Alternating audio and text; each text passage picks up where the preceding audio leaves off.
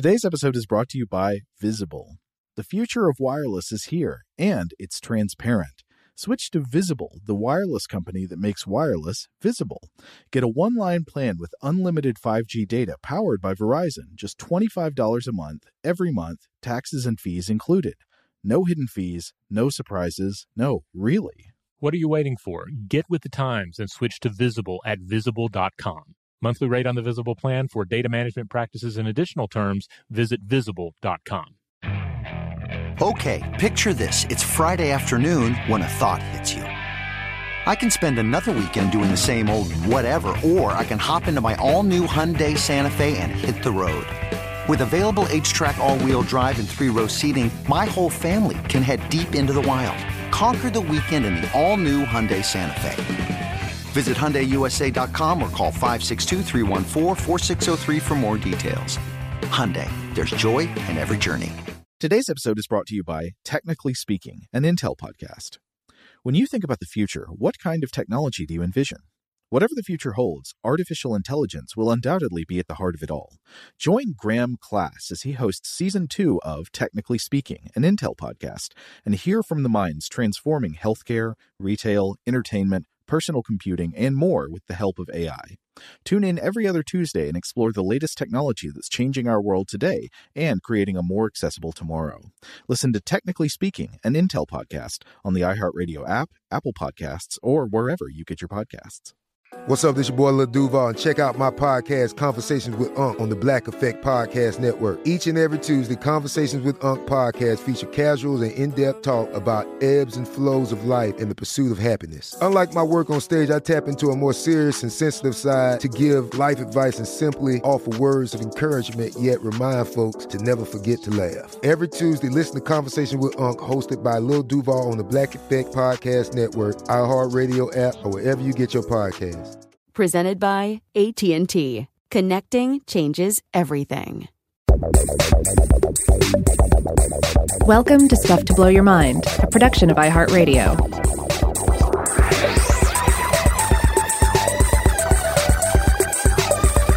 Hey, welcome to Stuff to Blow Your Mind. My name is Robert Lamb. And I'm Joe McCormick, and I think today we're doing tunnels, is that right? Yeah, we're going to venture into some strange tunnels in the earth. I don't know about you, Joe, but I love a good creepy tunnel story. You know, any caliber of motion picture, if you have like a subway tunnel and you have a monster shambling around down there, or even possibility of a monster shambling around down there, I'm generally on board. Oh yeah, I mean it's one of the classics, and you know your fairy tale types. One of the big ones is you got to go into the underworld, right? And what's closer in physical reality to an underworld than cave or a tunnel? Caves and tunnels. Yeah, I mean humans have long been fascinated by them. You know, we see a cave, we want to get in there. We need to know what's going on. We need to find out what kind of sacred secrets are contained in there. And so, you know, I'm also continually fascinated by tales of you know, modern tunnel systems, abandoned tunnel systems from further back in history. I also love a good, you know, tunnel of unknown origin story, such as the strange tunnels in the Hyperion novels. Or, another film in this case that had some strange tunnels. There's the whole tunnel plot line in Jordan Peele's 2019 film, Us. Yeah. That one, let's not spoil anything about that. No, I'm not going to spoil anything, but it does open with a fun text crawl. Quote, "There are thousands of miles of tunnels beneath the United States, abandoned subway systems, unused service routes, and deserted mine shafts. Many have no known purpose at all." So instantly I was, you know, on board for that. I love a good informational legend like that. The fun thing about that quote is that it's a fun one to ponder over, because on one hand it's sort of true. There are a lot of abandoned tunnel systems in the United States, some with some pretty engaging stories about them at times. You know, old mines, abandoned subway projects, abandoned subway lines. I'm a real sucker for that sort of thing. Also, you know, ultimately, I think this is the film in question is one that maybe doesn't, you're not supposed to take it completely seriously and think, well, there's this entire system of tunnels and who knows what's going on down there. But it also reminds me of what we're talking about here today, the story of mysterious tunnels and caverns in South America.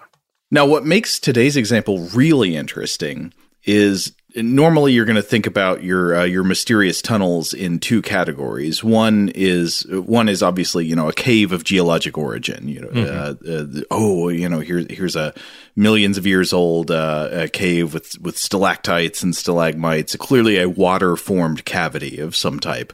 But then the other bucket, of course, is who made this tunnel? What human dug this, and for what purpose? But actually, those two categories leave out another option, don't they?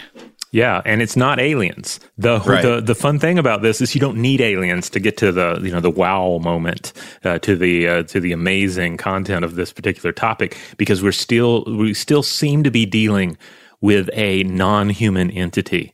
A non-human will behind these tunnels or caves or burrows is probably more appropriate to call them. These paleo burrows of South America, they're not the work of a pre-Columbian society.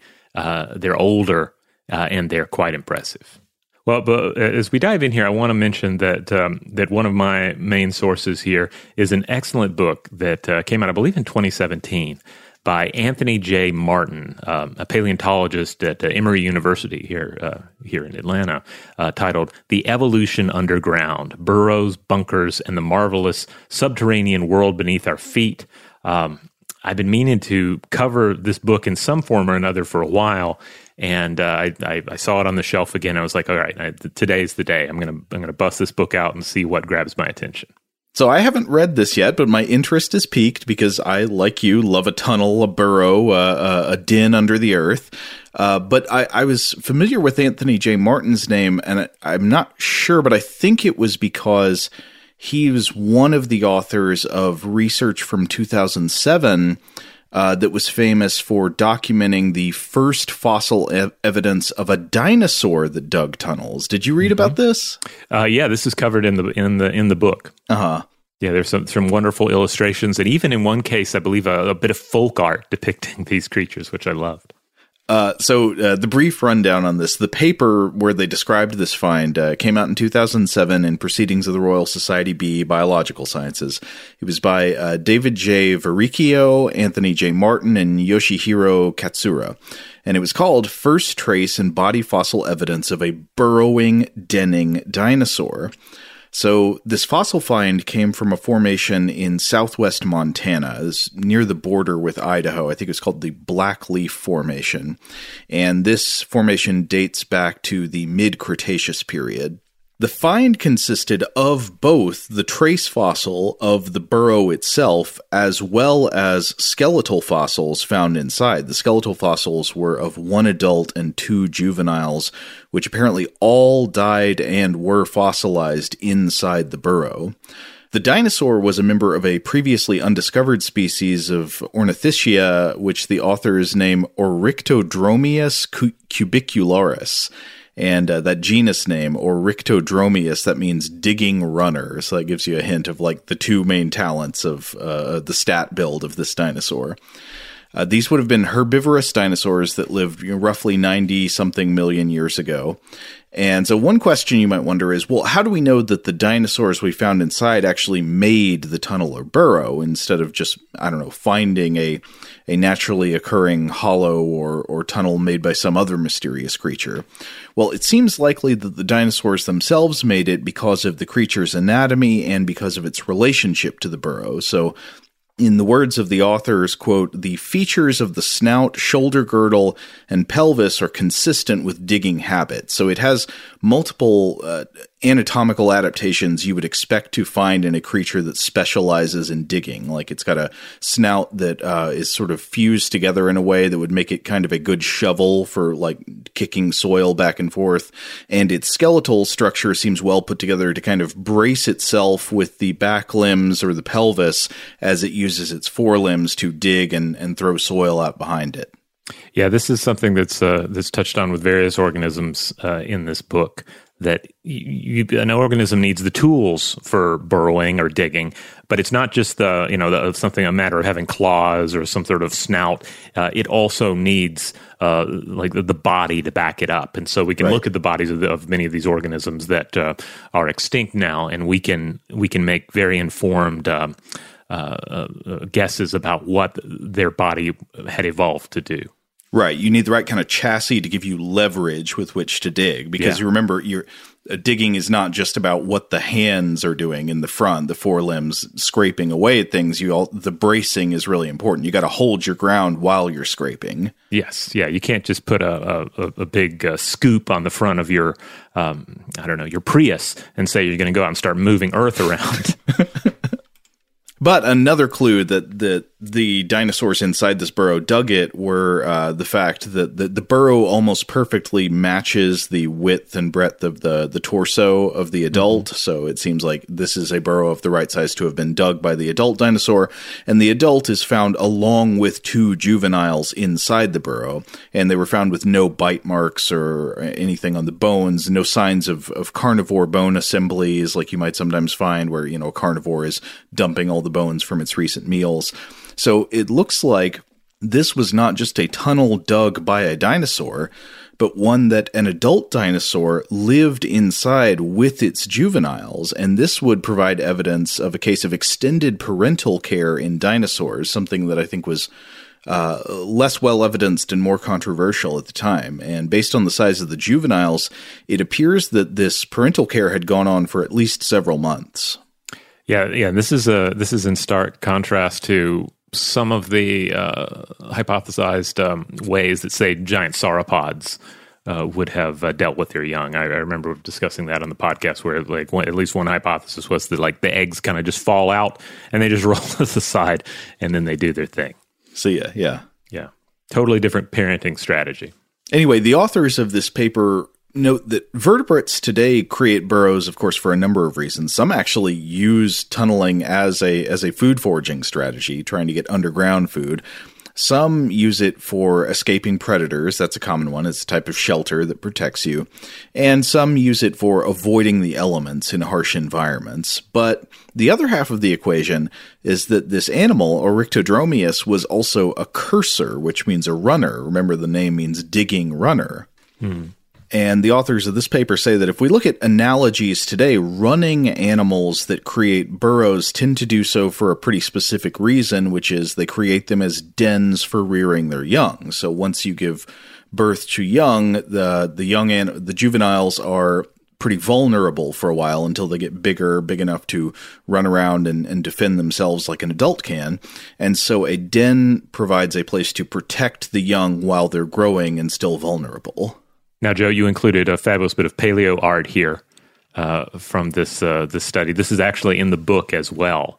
I love a good bit of paleo art, but here we see the parent, we see a cutaway of the burrow, and we see the two young dinos at the bottom. I like that the paleo artist in this case has chosen to depict the adult Oryctodromius as Sam the Eagle from the Muppets. It has a very severe eyebrow and a very I think this is anatomically accurate. The beak-like mouth. Yes.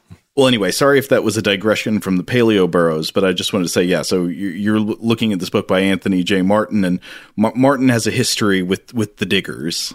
Yeah, and Martin knows his tunnels and his burrows here, and so he discusses the paleo burrows in The Evolution Underground, pointing out that geologists in Argentina and Brazil noted these burrows back in the 1920s and the 1930s. Some had partially or wholly filled with sediment, but others remained quite open. They were cut in a variety of soft igneous, metamorphic, and sedimentary bedrock. So we're talking about rock here. That's one of the important and I think really impressive things about this. Some were visible in outcrops, others as cylindrical chambers. There are some wonderful photographs you can find online and attached to various articles about these, papers about these. They're quite impressive. They look just like a tunnel cut through a rock. You can they look like they look like real tunnels. We're not just talking about just an indention in the side of a hill. Yeah, some of them look like somebody brought in the boring machine. Like they are a large, like several meter wide, basically circular cylindrical tunnel. Others are smaller, more compact, or more kind of a half moon shape. But I just wanted to flag this was interesting because so Martin notes that people had previously observed these things in the 20s and 30s in Argentina and Brazil. Now, I had been reading about the paleo burrows in some articles that came out in 2017, and those articles were essentially saying that nobody had ever reported these things until just recently, that they just sort of come on the radar. But it seems like Martin has turned up some other previous reports of these things. Yeah, that's what seems to be the case. But the important thing is they weren't exactly sure what they were looking at here. Yeah, now, over the decades to follow, hundreds of these caves were uncovered, with a lot of concentration in the area of what is now Rio Grande do Sul in southern Brazil. Other paleo burrows of this nature are simply undiscovered. I've seen a total number expressed somewhere around like 1,500. And again, there are likely others as well that haven't been discovered or will never be discovered, you know. Yeah, the reporting I was reading said that most of these are clustered in kind of strange geographical bands, like right in this area in southern Brazil, but not further south in like Uruguay. But then if you go even further south, there are some more down further into Argentina. Yeah. So the archaeologists came back and they were studying them with renewed interest in the 70s and 80s, and they hypothesized that these were surely the work of human beings.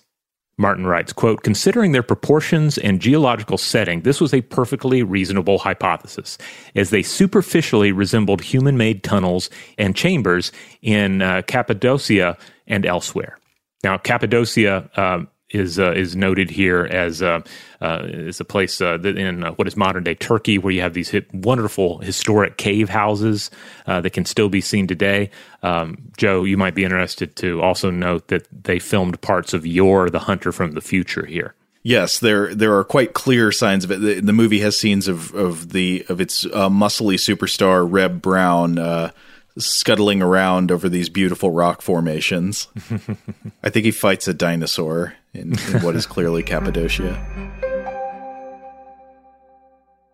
Shout out to Astepro for sponsoring this episode and providing us with free samples. Rob, as the local host with allergies here, they sent you some of their nasal spray to treat your allergies. What was your experience like? Yeah, that's right. I always wrestle with the pollen a bit when it rolls in during the spring, so they sent me the little nasal spray. I tried out the product, and yeah, it sure did help me get on top of my symptoms for the day. And it's so fast-acting, it was already kicking in before I left the house. Astepro is a first-of-its-kind nasal allergy spray. It's the fastest 24-hour over-the-counter allergy spray. It starts working in 30 minutes, while other allergy sprays take hours. Astepro is the first and only 24-hour steroid-free allergy spray. Astepro delivers full prescription-strength indoor and outdoor allergy relief from nasal congestion, runny and itchy nose, and sneezing. Get fast-acting nasal allergy symptom relief with Astepro. Go to asteproallergy.com for a discount so you can get Astepro and go today. A-S-T-E-P-R-O allergy.com. Astepro and go. Use as directed for relief of nasal congestion, runny nose, sneezing, and itchy nose due to allergies. Today's episode is brought to you by eBay. eBay Motors is here for the ride. Remember when you first saw the potential?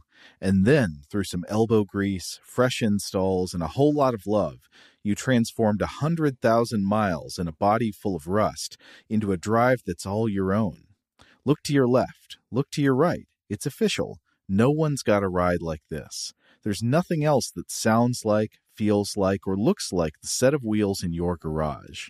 With over 122 million parts, you can make sure your number one ride or die stays running smoothly, so there's no limit to how far you can take it. Brake kits, turbochargers, engines, exhaust kits, roof racks, LED headlights, bumpers, whatever your baby needs, eBay Motors has it. And with eBay Guaranteed Fit, it's guaranteed to fit your ride the first time, every time, or your money back. Plus, at these prices, well, you're burning rubber, not cash. Keep your ride or die alive at ebaymotors.com. Eligible items only. Exclusions apply. Today's episode is brought to you by Technically Speaking, an Intel podcast. When you think about the future, what kind of technology do you envision? Whatever the future holds, artificial intelligence will undoubtedly be at the heart of it all. Join Graham Class as he hosts Season 2 of Technically Speaking, an Intel podcast from Ruby Studio in partnership with Intel. Explore the future of technology that's rapidly evolving our world today with the help of AI. There's still so much work and research needed to fully understand the power and potential of AI, and Intel is at the forefront of implementing AI in revolutionary technology that's changing the world we live in for the better. In each episode, Graham interviews the minds transforming medicine and healthcare, retail, entertainment, personal computing, and more while pioneering new uses for AI in these spaces. Tune in every other Tuesday and explore the latest technology that's changing our world today and creating a more accessible tomorrow. Listen to Technically Speaking, an Intel podcast on the iHeartRadio app, Apple Podcasts, or wherever you get your podcasts. Today's episode is brought to you by Visible. If you haven't heard of Visible, now you have.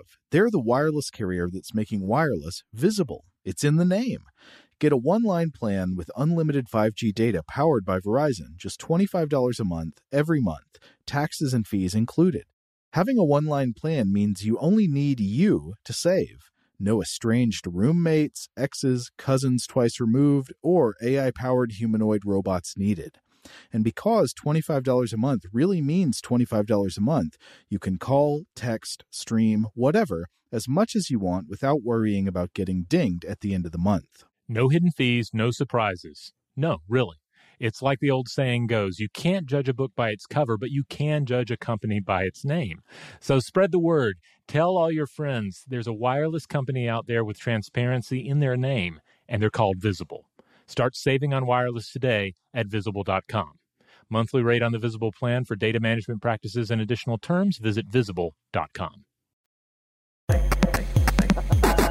Now, while some of these paleo burrows, again in South America, were too small to have served as anything other than hiding places for children, he writes that others were large enough to have potentially been human dwellings. The largest were as wide as 13 feet or 4 meters. They were 6.6 feet tall, or 2 meters, and they were more than 330 feet long, or about 100 meters in length. So again, in many of these cases, we're not just talking about some sort of a narrow burrow, but something that a family or a small group could have lived in. Quote, moreover, some tunnels connected with one another or join larger sub-spherical chambers to make more complicated networks. Once put together, some of these spaces feasibly could have served as underground homes for families or small communities. A few even contain petroglyphs, showing that pre-Columbian people entered at least some of them. And as we've touched on already, I know there's a long history of humans using naturally occurring caves, if not for shelter, then for other purposes, be it like burial or some sort of sacred purpose, or in some cases, we're not sure exactly what that purpose might have been. And then we have excellent examples of places like Cappadocia, which we just mentioned, which demonstrate that if local geologic conditions are conducive to excavation, then homes can be manufactured in the substance of the earth. There are also various traditions of pit houses, partially buried or excavated homes. Again, it just kind of depends on the culture, what's available there in the given environment. But in looking at these paleo burrows, researchers began to notice things that made it less likely that humans built these particular tunnels at all. So first of all, while artifacts and petroglyphs did factor into some of these sites, we did not find anywhere near the amount of human bones and human artifacts that we'd expect to find at a place where humans lived. Humans visited, but they did not seem to live here. And this is something that, you think of any of the episodes we've recorded or anything you read about ancient sites of human habitation, you have these layers you can go through. You can essentially sort through the garbage of human civilizations and learn what they were up to and how long they were there. Mm-hmm. And in these cases, it does not seem like there are enough artifacts, enough remains, or even enough petroglyphs to indicate that they were here. And that's another thing. Petroglyph rarity in these tunnels indicated, according to Martin, quote, folks were not inspired enough to hang out in these places and make art.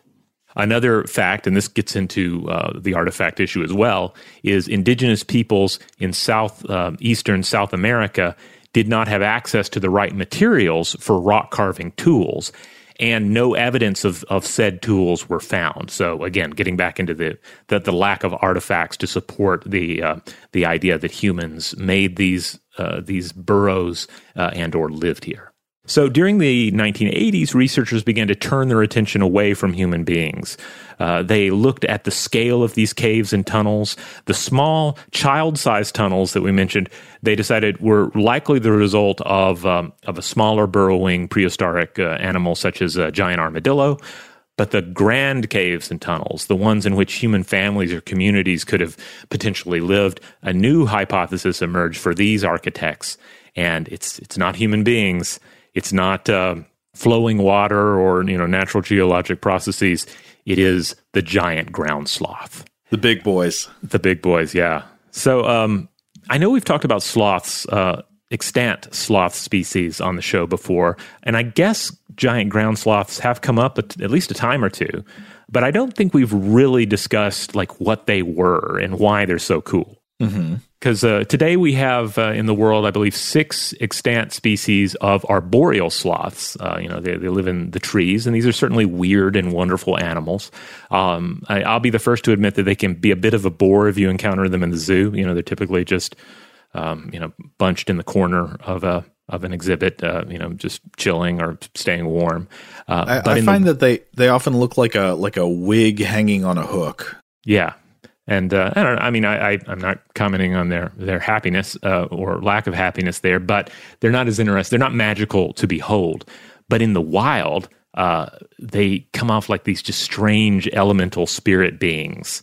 I had the privilege to glimpse one in the wild once, and it was just magical. It's got like this kind of thing that like slowly emerges out of the canopy in the distance, and you glimpse it for a short amount of time, and then it's gone.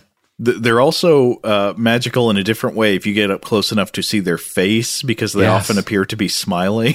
Yes, they have their faces are in this wonderful place that where they, we lean into anthropomorphizing them rather easily. They look kind of like they're smiling. They look a little derpy, which is which is cute to cuteness. And don't even get us started on baby sloths. Absolutely adorable. So we have today 3-toed sloths and 2-toed sloths. This refers to the four limbs only. And these represent two distantly related families that experience convergent evolution to arboreal life. Okay, so the sloth lineage is not one that always existed in the trees. The species we have today are the ones that happened to move into the trees at some point in deep history. That's right, yeah, because plenty of these other sloths or sloths, if you rather, I believe that's the British pronunciation. Yeah. Many of them were ground sloths, and in some cases, we're talking giant ground sloths. And these can be quite impressive. I've enjoyed looking at bones, fossil exhibits of these over time. There's also a wonderful full-scale, muddy and shaggy recreation of a ground sloth at Atlanta's own Fernbank Museum of Natural History. I don't know if you've been over to see this, Joe, but it's in the A Walk Through Time in Georgia exhibit. Yeah, I have been through that before, though I don't remember exactly what this one looks like. I wonder if there's a picture of it online. Hold on. Oh, yeah, okay, here it is. I remember this now. This sloth needs a bath. First of all, it is filthy. It looks really gross. Yeah, it's impressive. I imagine it's been, I don't know how long it's been there, but it has to have been impressing school children for quite a while at this point. And I hope that if at some point they change anything in that exhibit, they keep the sloth. This would have been an keep it dirty. Yeah, keep it dirty. Keep it. Keep it on display. This would have been an Erimotherium, which was a giant ground sloth that would have lived 4.9 million years ago to around 11,000 years ago, and it was a pretty big guy, rivaling but not surpassing the Megatherium in size. Now, Megatherium, this is the biggest of the known ground sloths of prehistoric times. Megatherium is Latin for the great beast. Oh, I've never put that together before. The therium being beast, but that would be like, as in the word theriomorphic, taking the form of a beast. Yeah.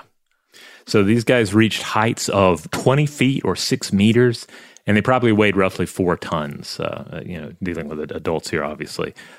It was, simply put, the sloth as megafauna, filling that niche in the ecosystem. A giant eating machine that didn't have to worry too much about predators, ate a lot to maintain their enormous bodies, and then also slept a lot to digest it. This particular guy would have been as big as an elephant and exceeded, at the time, only in size, concerning mammals by some terrestrial mammals by some mammoths during its day. So this was a huge animal. And while there are some, I think these are mainly controversial. There's a controversial hypothesis that it might have been partially carnivorous, perhaps feasting on scavenged dead animals, such as I believe the glyptodonts. But it's widely thought, I believe, that they were merely selective herbivores, though. There are some ground sloths that I think there's more robust evidence that they may have been sporadically omnivorous, such as the Mylodon darwinii. There was, I believe, a 2021 study looking at the coprolites of it, the fossil poo of this particular sloth, and they determined that, yeah, it was probably scavenging some meat here and there to make things, to make ends meet.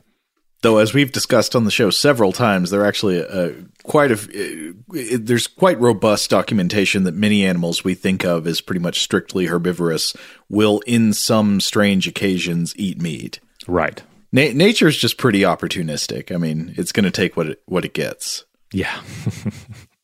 So, this is just a starter on just how weird and strange these sloths truly were. I mean, they're huge. There's this idea that some of them are also eating a little meat here and there.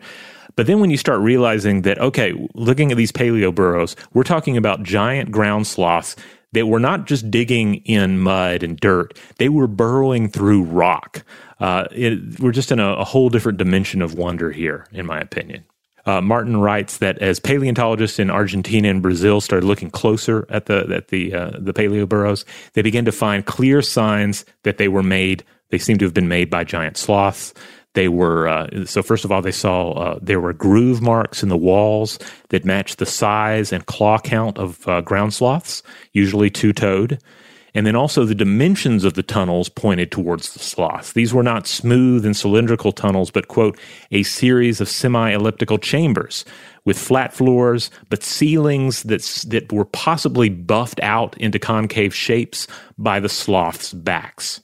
And the resulting complexes of tunnels and rooms, again, this feeling that you're going into a multi-chambered subterranean habitat, these were likely the result of many generations of ground sloths returning to a given site year after year. So not just one creating this, but coming back to the same location and essentially adding on to it. Right, and from what I was reading, these paleo burrows, they vary greatly in size and complexity, right? So some are just sort of a straight cylinder that goes a ways in and then terminates. But there are these other ones, like you're talking about, that have these more elaborate branching tunnels and right, sometimes open up into what appear to be kind of rooms inside.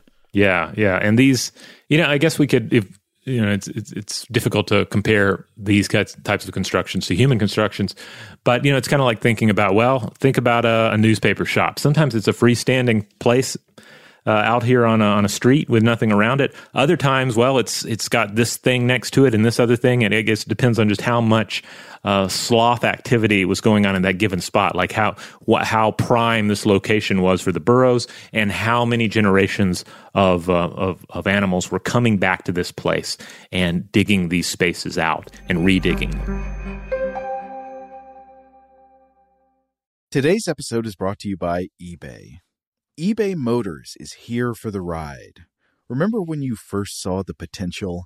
And then, through some elbow grease, fresh installs, and a whole lot of love, you transformed 100,000 miles and a body full of rust into a drive that's all your own. Look to your left. Look to your right. It's official. No one's got a ride like this. There's nothing else that sounds like, feels like, or looks like the set of wheels in your garage. With over 122 million parts, you can make sure your number one ride or die stays running smoothly, so there's no limit to how far you can take it. Brake kits, turbochargers, engines, exhaust kits, roof racks, LED headlights, bumpers, whatever your baby needs, eBay Motors has it. And with eBay Guaranteed Fit, it's guaranteed to fit your ride the first time, every time, or your money back. Plus, at these prices, well, you're burning rubber, not cash. Keep your ride or die alive at ebaymotors.com. Eligible items only. Exclusions apply. Today's episode is brought to you by Technically Speaking, an Intel podcast. When you think about the future, what kind of technology do you envision? Whatever the future holds, artificial intelligence will undoubtedly be at the heart of it all. Join Graham Class as he hosts Season 2 of Technically Speaking, an Intel podcast from Ruby Studio in partnership with Intel. Explore the future of technology that's rapidly evolving our world today with the help of AI. There's still so much work and research needed to fully understand the power and potential of AI, and Intel is at the forefront of implementing AI in revolutionary technology that's changing the world we live in for the better. In each episode, Graham interviews the minds transforming medicine and healthcare, retail, entertainment, personal computing, and more while pioneering new uses for AI in these spaces. Tune in every other Tuesday and explore the latest technology that's changing our world today and creating a more accessible tomorrow. Listen to Technically Speaking, an Intel podcast on the iHeartRadio app, Apple Podcasts, or wherever you get your podcasts. Today's episode is brought to you by Visible. If you haven't heard of Visible, now you have. They're the wireless carrier that's making wireless visible. It's in the name. Get a one-line plan with unlimited 5G data powered by Verizon, just $25 a month, every month, taxes and fees included. Having a one-line plan means you only need you to save. No estranged roommates, exes, cousins twice removed, or AI-powered humanoid robots needed. And because $25 a month really means $25 a month, you can call, text, stream, whatever, as much as you want without worrying about getting dinged at the end of the month. No hidden fees, no surprises. No, really. It's like the old saying goes, you can't judge a book by its cover, but you can judge a company by its name. So spread the word. Tell all your friends there's a wireless company out there with transparency in their name, and they're called Visible. Start saving on wireless today at Visible.com. Monthly rate on the Visible plan for data management practices and additional terms, visit Visible.com. Okay, picture this. It's Friday afternoon when a thought hits you. I can waste another weekend doing the same old whatever, or I can conquer it. I can hop into my all-new Hyundai Santa Fe and hit the road. Any road. The steeper, the better. Because my all-new Santa Fe is available with H-Track all-wheel drive, so I can hit the trail without a worry in the world. Heck, with 3 rows and best-in-class rear cargo space, I can pack the whole family in with all our gear. We've got available dual wireless charging for our phones, so we'll never lose touch with civilization, and we won't lose touch with the primordial power of Mother Earth. So which is it? Waste the weekend, or do something a little more epic and conquer it in the all-new Hyundai Santa Fe? Visit HyundaiUSA.com or call 562-314-4603 for more details. Hyundai, there's joy in every journey. Okay, so another interesting point of comparison based on the articles I was reading versus Martin's take on this is that the stuff I was reading made it seem like it was less well agreed on what exactly had made these tunnels and why, and that ground sloths and extinct species of armadillos were the main contenders. But it sounds like Martin is way more on the sloths side. Yes, yeah, and he writes that when you look at giant ground sloth anatomy as well, especially Scelidotherium and Glossotherium, you find that their claw hands have these closely spaced thick fingers that make for, quote, natural shovels when applied against soft rock. They also had, coming back to our example earlier, they had the muscle to back it all up. They had the forelimbs and the shoulders. He compares it to the muscles necessary for a galloping power, like a galloping horse, except that in this case, It's applied to digging. So instead of running, this is power that's clearly meant to dig. Also, their center of gravity was more toward the rear of the body, which he indicates would be more in line with a creature that's burrowing. Mm. Now, these two species that he ends up writing about, they're not quite as big as the Megatherium, but Martin, he compares them to automobiles. So he says that the Scelidotherium was the size of a smart Fort Whoa electric car. These are these kind of mini cars. I didn't really know what these were called, but you see them out driving around. Oh yeah, okay. I didn't know what these were called either, but yeah, they're like the little cars. I don't know what you like compact electric cars you might see you imagine driving around some European city or something. Right. And then he says that Glossotherium was more the size of an average mid-sized car. That we do some car ads for this show occasionally, and I think we need to start asking the advertisers to indicate what species of extinct ground sloth was the size of this vehicle, so that listeners will be a little bit more informed about their potential auto purchases. Right. Now, while Martin doesn't really discuss Megatherium in his book, but it seems like Megatherium may have burrowed as well. I found some articles that were talking about the Megatherium and burrowing possibilities. But this kind of blew me away. There's at least one hypothesis out there that Megatherium might have been hairless, like a naked mole rat, like a towering naked mole rat. Yeah. And I included a bit of paleo art here indicating what this might have looked like. I found it completely strange and wonderful. Oh, yeah, because you shared this with me, and he looks like the engineers from the Alien franchise. Yeah, you managed to even find a pose from one of the engineers where it looks like they're doing the same pose here. Yeah. I wish I could have done it, though. What would have been perfect is if it was the engineer, but he had the mask on, like when they find the body in the original Alien. Oh, goodness, yeah, because this naked giant sloth head, its fleshy head with it would have probably had a pretty like fleshy lip situation for all of the delicate consumption of tree bits. It looks a lot like that mask that they wear in those movies. Okay, so wait a minute.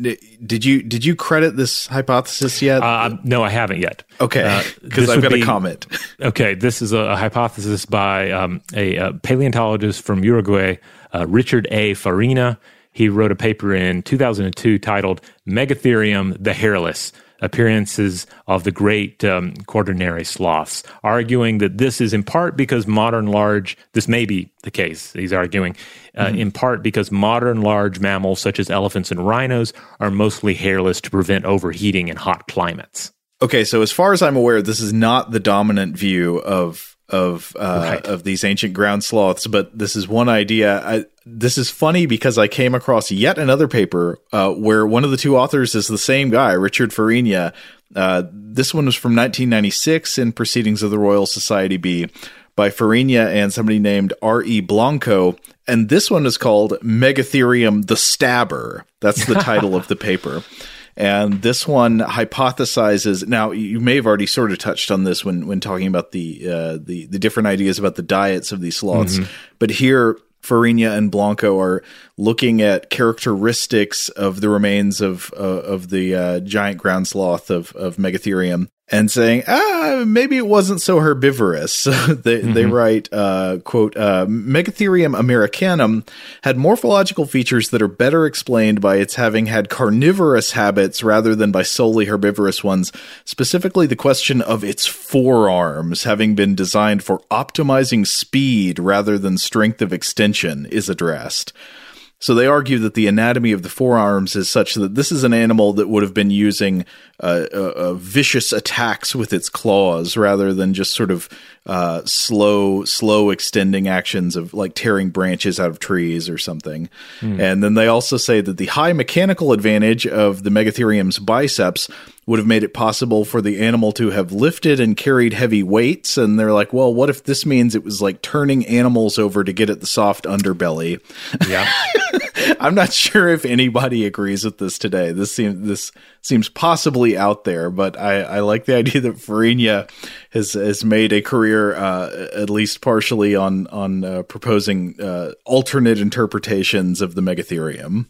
Yeah, I think I did look at part of this paper. The idea, I think, is that glyptodonts, it would have been like turning the glyptodont over and then using the claws and the forearms to like dig into the belly and start eating the flesh. Right. Get that thing, flip it, and then stab with the claws. Yeah. And I'm not sure entirely if we're talking about a living glyptodont or a dead one. If we're ultimately talking, is he arguing like this was the mighty hunter, or that basically it's eating a lot of plants, but if it finds a dead glyptodont, yeah, it's going to flip it over and dig in a little bit. They're saying predatory behavior. So again, I want to be very clear. I've not found any indication that this is a widely accepted interpretation of Megatherium remains. But an interesting hypothesis, you know? Yeah, it's funny. All right, so coming back to paleoburrows, one of the big remaining questions, and ultimately, I guess, one of the big remaining mysteries is, okay, so if we're going to go with the hypothesis that these were dug out by giant ground sloths, why did they burrow in the ground? Why did they seem to come back to the same places, year after year, generation after generation, and maintain these spaces? So Martin gets into this because the whole book is about, deals with questions of why animals do this. Why is the burrow advantageous? Why has it helped? Why in some cases did it enable certain creatures to survive cataclysms on the earth? Yeah. Well, Martin points out that, okay, if we're looking at the smaller paleoburrows, we're looking at the work presumed to be created by giant armadillos. He thinks they likely burrowed for the same reason that modern armadillos do. It's safer underground. It allows them to hide somewhere that major predators cannot go. And so, these ancient armadillos, even though they were bigger than what we have today, they would still have to avoid things like saber-toothed cats and short-faced bears. But when we look at the great ground sloths here, digging tunnels so big that they wouldn't have been able to keep these predators out, we have a slightly different situation.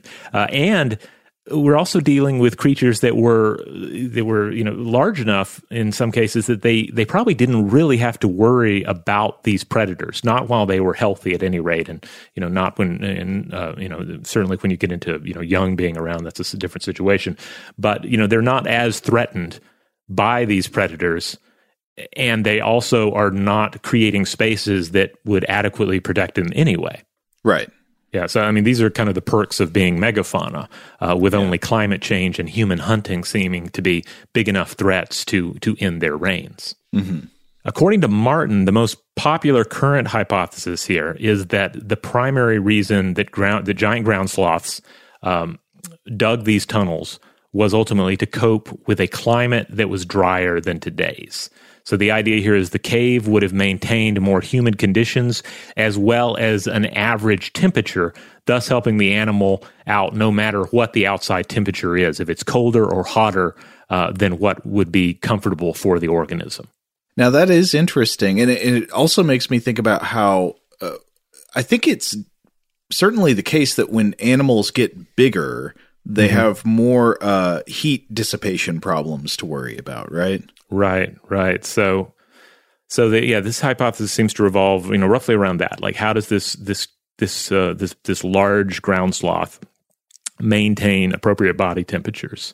And I can only guess how this might mesh or not mesh with Farina's hairless ground sloth hypothesis. Like, does a hairless ground sloth, would it need to climb into a burrow even more?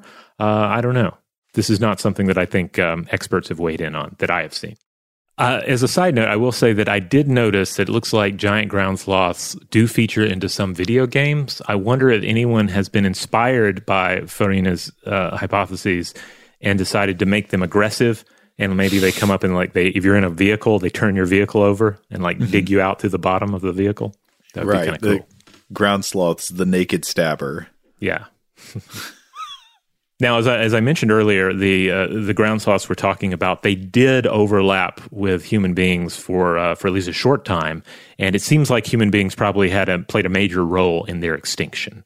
There have been sites where we find evidence of butchery taking place with these giant ground sloths. So ultimately, human beings survive, some arboreal sloths survive, but the age of the giant ground sloth came to an end.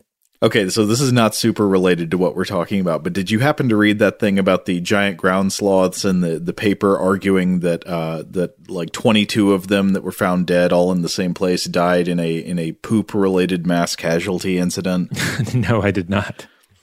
So the paper was published in Paleogeography, Paleoclimatology, and Paleoecology in 2020 by Lindsay et al.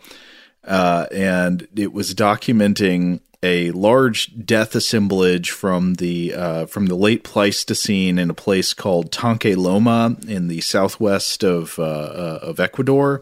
Mm-hmm. And so it was this place that had the remains of at least 22 different giant ground sloths, the Eremotherium laurellardi.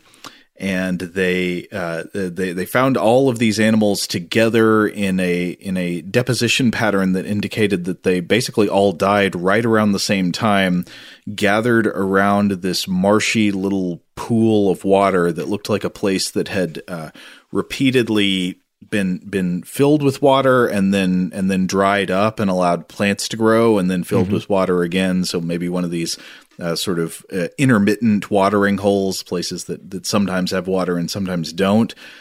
And based on a number of cues around this area, the authors decided that they thought the most likely interpretation of what happened here is that a bunch of giant ground sloths were hanging out in and around this water, using it to cool their bodies and as a watering hole to drink from and to eat the plants that were growing around. And that by fouling this water source that was ever shrinking with their fecal matter, they essentially poop poisoned themselves, and many of them ended up dying. Is there a paleo art to go with this one, Joe? It's not very inspiring for the children's books, is it? Okay. Yeah. But they end up writing, and there are modern analogies for this that found in like shrinking watering holes in present day savanna environments. They write, quote, "We suggest that this death event could have resulted from drought and or disease stemming from the contamination of the wallow, paralleling situations observed among hippopotamus populations in watering holes on the present day African savanna." So sometimes this apparently happens, like a watering hole in a dry area is filled with hippos, and they just keep pooping into it and drinking it, and obviously that's not good for them. Well, we can see how like changing climates potentially impacting these situations as well. Yeah. So Martin in his book, again, the whole book is full of wonderful explorations of burrowing creatures. Not all of which are vertebrates, for sure. I recommend picking that up if you're at all interested in this topic. But he writes that scientists would have once thought that creatures as large as these ground sloths would not have burrowed, that the burrowing creatures do not grow this big. But he points out that, in fact, the largest burrowing animals today are bears, especially, he says, if you count snow as a substrate for burrowing, which he does. I think we've all seen... he points out that we've all seen documentaries at this point showing polar bears doing that, burrowing in the snow, creating a burrow for mother polar bear anyway for her young, and yeah, if you count snow as a substrate for burrowing, then that's burrowing, and that's pretty impressive. Interesting. So this comes in a way back to the dinosaur paper we talked about earlier, because this would primarily be a denning behavior for the protection of young while they're still vulnerable. Yeah. Now, I do have to mention as well, the quite amusingly, and of course, very much touching on my interest, he also compares the giant ground sloth to the Graboids from the 1990 movie Tremors. This was pretty fun when I was looking through the index on this. When I first got the book, I was noticed, he talks about Tremors at some point. This seems like our kind of scientist. Because the giant ground sloths also had multiple snake tongues that would go out and get you. But he points out, like, he seems to be a fan of Tremors, but he points out that, okay, you have these fabulous worm-like creatures that are digging these tunnels, burrowing through the ground in this corner of Nevada. He says, there would probably be some remnant of that. There would be there's some evidence of ancient Graboids in this area where the burrowing would have taken place. Right. So even if the animal decomposed, it would leave the trace fossils of its burrows. Right. And I don't know, thinking back on the Graboids, it looked like there were some hard parts that might fossilize. Oh, yeah. Maybe that's beaks or something. Yeah, the beak. Yeah. I don't know.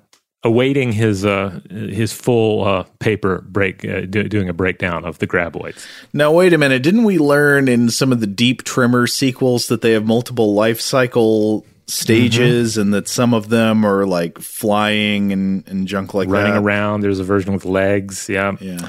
I don't know that I ever really watched any of the sequels, but I have a lot of love for that first Tremors film. That's a pretty perfect monster movie. Pretty great cast. Kevin Bacon's not in the sequels. The sequels end up focusing more on... He comes back at some point, or he was. Oh, because they did a TV series. They did a lot of, I think, Oh, I didn't know that. Sci-Fi Channel kind of sequels there. But then they did a TV show at some point, and I feel like Kevin Bacon finally came back. The sequels I'm familiar with don't have Bacon. They focus more on that guy who's Reba's husband in the first one, the gun prepper guy. Yeah, that played by Michael Gross. Yeah, that's right. Yeah, he's the like heavily armed Dale Gribble guy in the first movie. Yeah, he was in a bunch of them. I mean, he was fun in that. I don't know why, but we often go around quoting Reba McEntire from the first Tremors movie. She's just got a lot of punchy delivery, You didn't get penetration even with the elephant gun. Yeah, Reba's great in that. Yeah. Oh, and I am correct. There was a 2018 TV movie called Tremors, and it had the return of Kevin Bacon and Fred Ward. So there you go. I have not seen it. Can't vouch for it. I apologize. I was wrong. All right. Well, we're going to go ahead and close it. Sorry. I just Googled it, and I found that, on Reba's website, she has a page dedicated to Tremors. Oh, well, that's great. So you can go to reba.com/Tremors. Let's also not forget that Victor Wong is in that and is also pretty fabulous. Oh, yeah. Yeah, that's right. All right. We're going to go ahead and close it out here, but we'd love to hear from anyone out there who has thoughts on these. If you have... if you have any thoughts on giant ground sloths or modern arboreal sloths, everything is up for grabs here. Other interesting tunnels that you're aware of, be they naturally occurring caves and so forth, or modern or ancient human constructions that we're trying to figure out.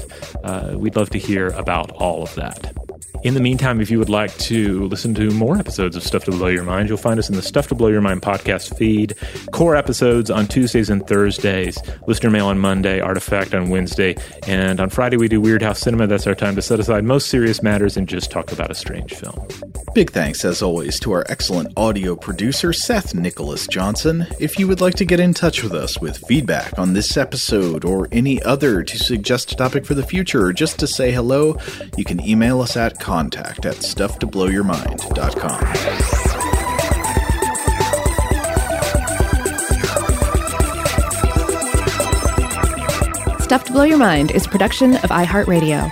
For more podcasts from iHeartRadio, visit the iHeartRadio app, Apple Podcasts, or wherever you listen to your favorite shows.